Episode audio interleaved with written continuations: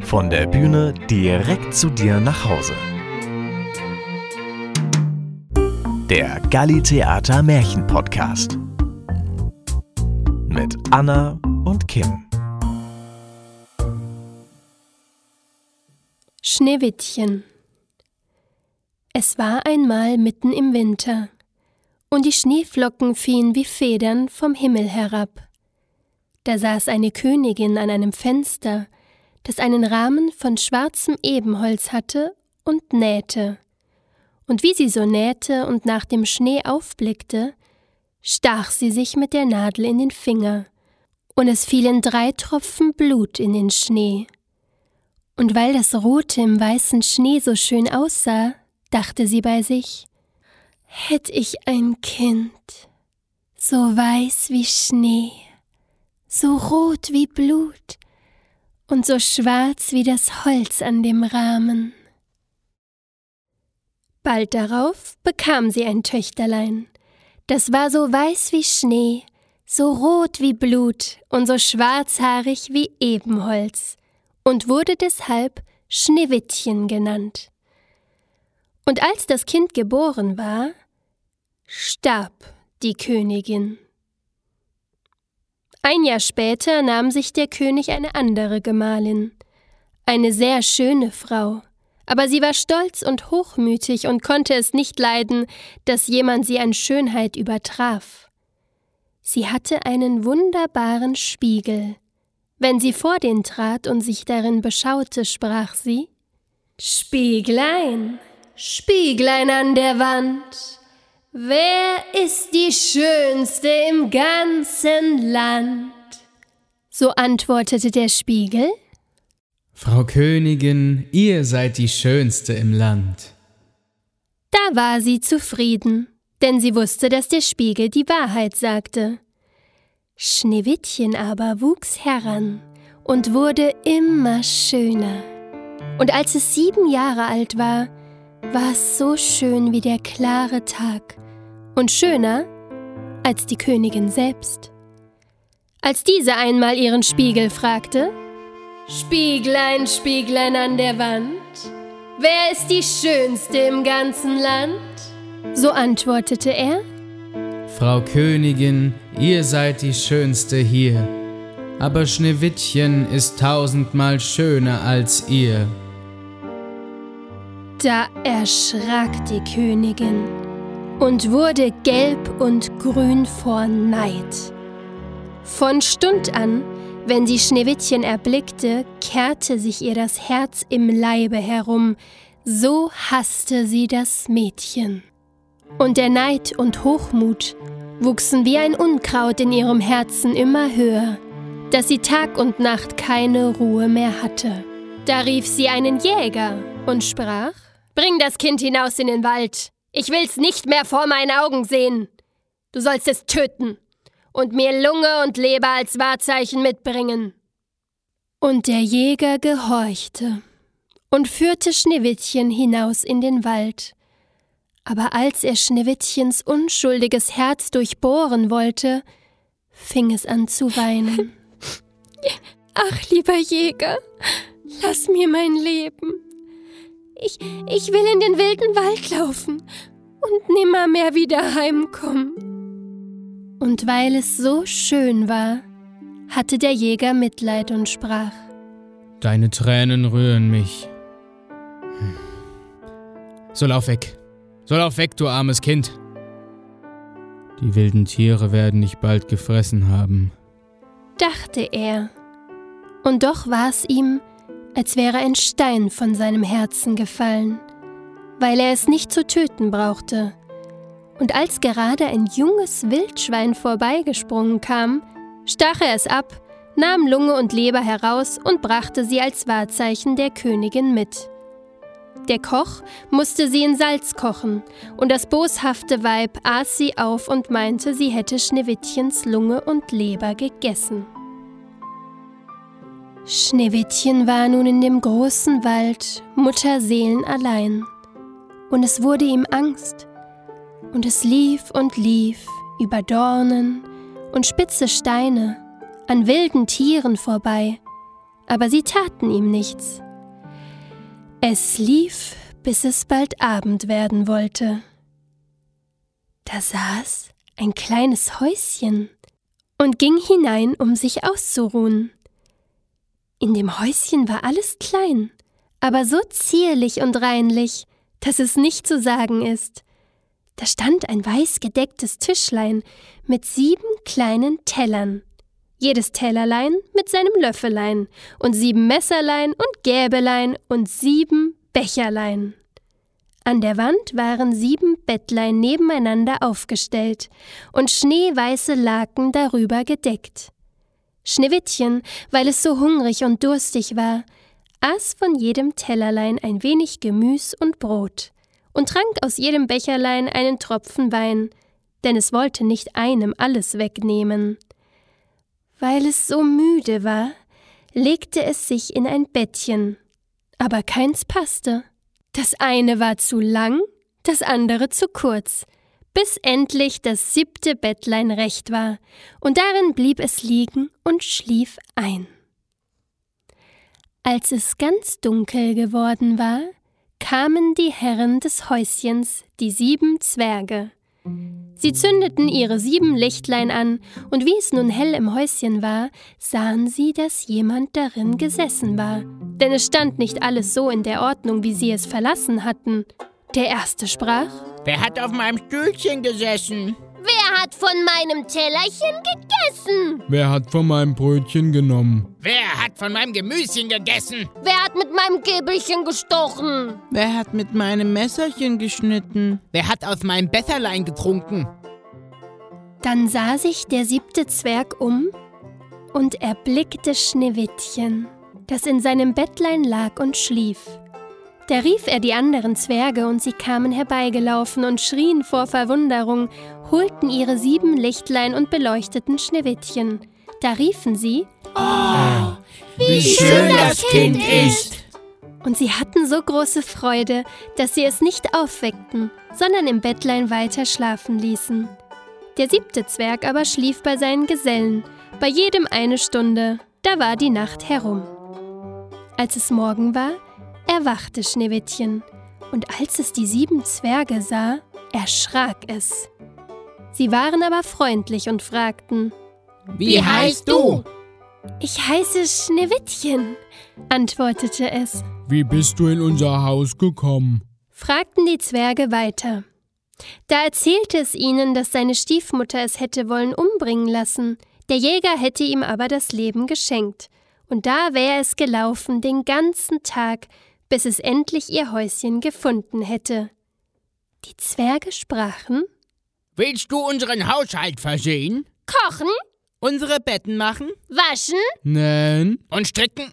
Und willst du alles ordentlich und reinlich halten? So kannst du bei uns bleiben, und es soll ja nichts fehlen.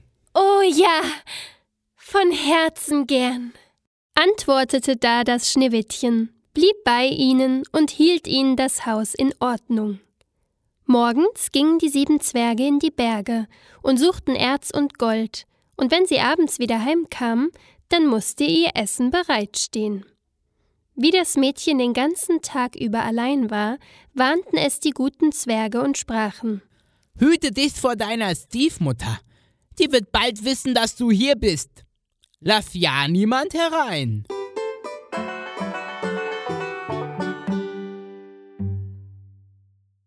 Die Königin aber, nachdem sie Schneewittchens Lunge und Leber glaubte gegessen zu haben, dachte nicht anders, als sie wäre wieder die Allerschönste, trat vor ihren Spiegel und sprach: Spieglein, Spieglein an der Wand, wer ist die Schönste im ganzen Land?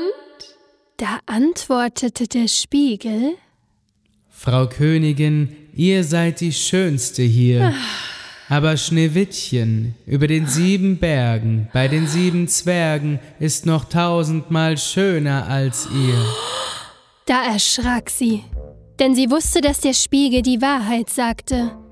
Da sie nun wusste, dass der Jäger sie betrogen hatte und Schneewittchen noch am Leben war, überlegte sie aufs Neue, wie sie Schneewittchen umbringen wollte. Denn solange sie nicht die Schönste war im ganzen Land, ließ ihr der Neid keine Ruhe. Und als sie sich endlich etwas ausgedacht hatte, färbte sie sich das Gesicht, kleidete sich wie eine alte Krämerin und machte sich auf den Weg über die sieben Berge zu den sieben Zwergen. Beim Häuschen angekommen, rief sie: »Schöne Ware, feil, feil!« Da guckte Schneewittchen zum Fenster hinaus und fragte: »Guten Tag, liebe Frau. Was habt ihr zu verkaufen?« »Gute Ware«, antwortete sie. »Schnürriemen von allen Farben«, und holte einen hervor, der aus bunter Seide geflochten war. »Die ehrliche Frau kann ich hereinlassen«, dachte Schneewittchen, riegelte die Türe auf und kaufte sich den hübschen Schnürriemen. »Kind«, sprach die Alte, »wie du aussiehst, komm, ich will dich einmal ordentlich schnüren.« Schneewittchen hatte keine Angst, stellte sich vor sie und ließ sich mit dem neuen Schnürriemen schnüren. Aber die Alte schnürte geschwind und schnürte so fest, dass dem Schneewittchen der Atem verging und es tot umfiel. »Nun bist du die Schönste gewesen«, lachte sie und eilte hinaus. Bald darauf kamen die Zwerge von ihrer Arbeit zurück, aber wie erschraken sie, als sie ihr liebes Schneewittchen auf der Erde liegen sahen. Sie hoben es in die Höhe, und weil sie sahen, dass es zu fest geschnürt war, schnitten sie den Schnürriemen entzwei. Da fing das schöne Mädchen wieder an zu atmen und wurde nach und nach wieder lebendig. Als die Zwerge hörten, was geschehen war, sprachen sie: »Die alte Krämerfrau war niemand anderes als die gottlose Königin.« »Ja, ja, hüte dich. Ja, hüte, hüte dich. dich. Und lass keinen Menschen herein, wenn wir nicht bei dir sind.« »Ja.« Das böse Weib war inzwischen heimgekehrt. Vergnügt und froh stellte sie sich vor ihren Spiegel und fragte: »Spieglein, Spieglein an der Wand, wer ist die Schönste im ganzen Land?« Da antwortete er wie vorher: »Frau Königin, ihr seid die Schönste hier, aber Schneewittchen über den sieben Bergen bei den sieben Zwergen ist noch tausendmal schöner als ihr.« Als sie das hörte, lief ihr alles Blut zum Herzen. So erschrak sie, denn sie wusste, dass Schneewittchen wieder lebendig geworden war. »Nun aber will ich etwas aussinnen, das dich zugrunde richten soll«, sprach sie, und mit Hexenkünsten, die sie verstand, machte sie einen giftigen Kamm. Als altes Mütterchen verkleidet, lief sie über die sieben Berge zu den sieben Zwergen und klopfte an die Türe.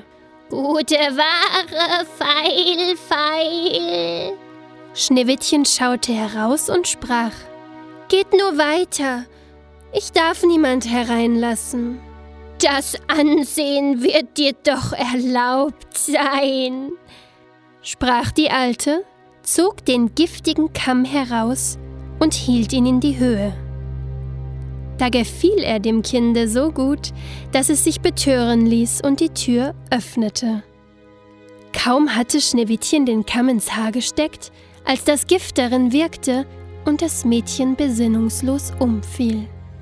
»Du Ausbund an Schönheit, jetzt ist um dich geschehen«, sprach das boshafte Weib und ging fort.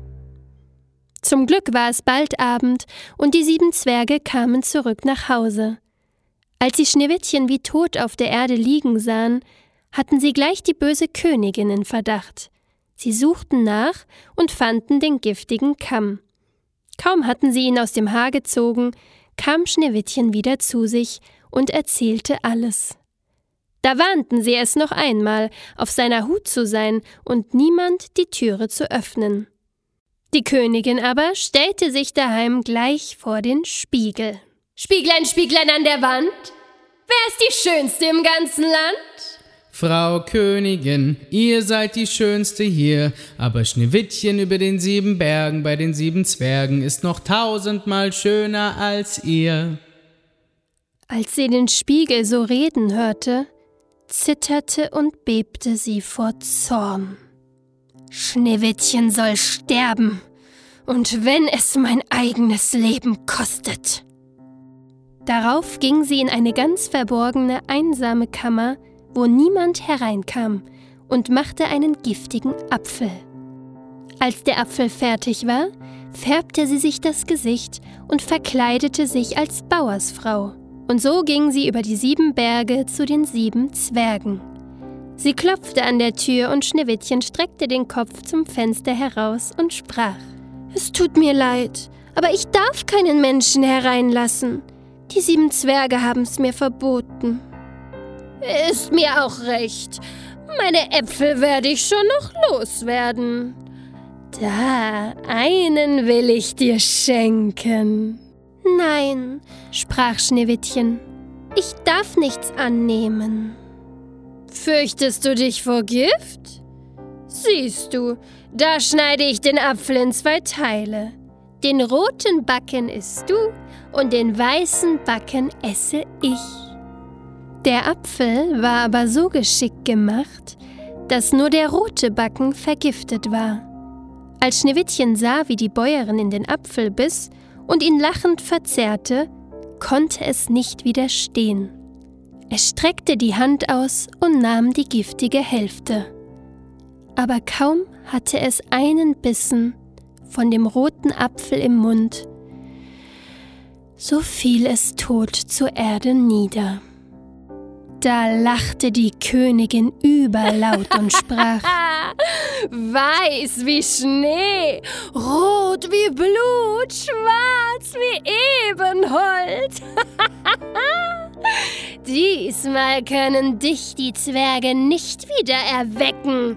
Nun bin ich die Schönste im Land und meine liebe Seele hat Ruhe.« Als die sieben Zwerge nach Hause kamen, fanden sie ihr liebes Schneewittchen tot am Boden liegend.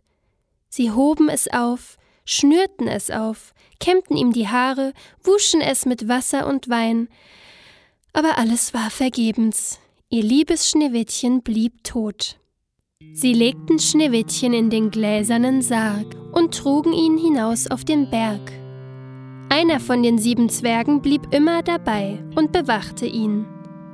Die Tiere kamen auch und beweinten Schneewittchen. Erst eine Eule, dann ein Rabe und zuletzt ein Täubchen. Da geschah es, dass sich ein Königssohn im Wald verirrte. Er sah auf dem Berg den gläsernen Sarg und das schöne Mädchen darin. Da sprach er zu den Zwergen: »Wie schön das Mädchen ist! Lasst mir den Sarg! Ich will euch geben, was ihr dafür haben wollt.« Aber die Zwerge antworteten: »Nein! Wir geben ihn nicht, für alles Gold in der Welt!« Da sprach der Prinz: »So schenkt ihn mir, denn ich kann nicht leben, ohne Schneewittchen zu sehen. Ich will es ehren und hochachten, wie mein Liebstes.«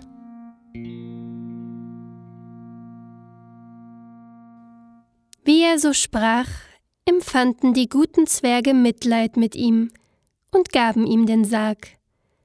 Der Königssohn ließ ihn nun von seinen Dienern auf den Schultern forttragen. Da geschah es, dass sie über einen Strauch stolperten, und von der Erschütterung fuhr das abgebissene Apfelstück Schneewittchen aus dem Hals. Da schlug es die Augen auf. Wo... »Wo bin ich nur?« sprach es. Der Königssohn sagte voller Freude: »Du bist bei mir.« Und erzählte, was sich zugetragen hatte, und sprach: »Ich habe dich lieber als alles auf der Welt. Willst du mit auf das Schloss meines Vaters kommen und meine Gemahlin werden? Oh, von Herzen gern, sprach Schneewittchen und ging mit ihm. Und ihre Hochzeit wurde mit großer Pracht und Herrlichkeit gefeiert. Zur Hochzeit wurde auch die böse Königin eingeladen. In ihren allerschönsten Kleidern stellte sie sich vor den Spiegel und sprach: Spieglein, Spieglein an der Wand, wer ist die Schönste im ganzen Land?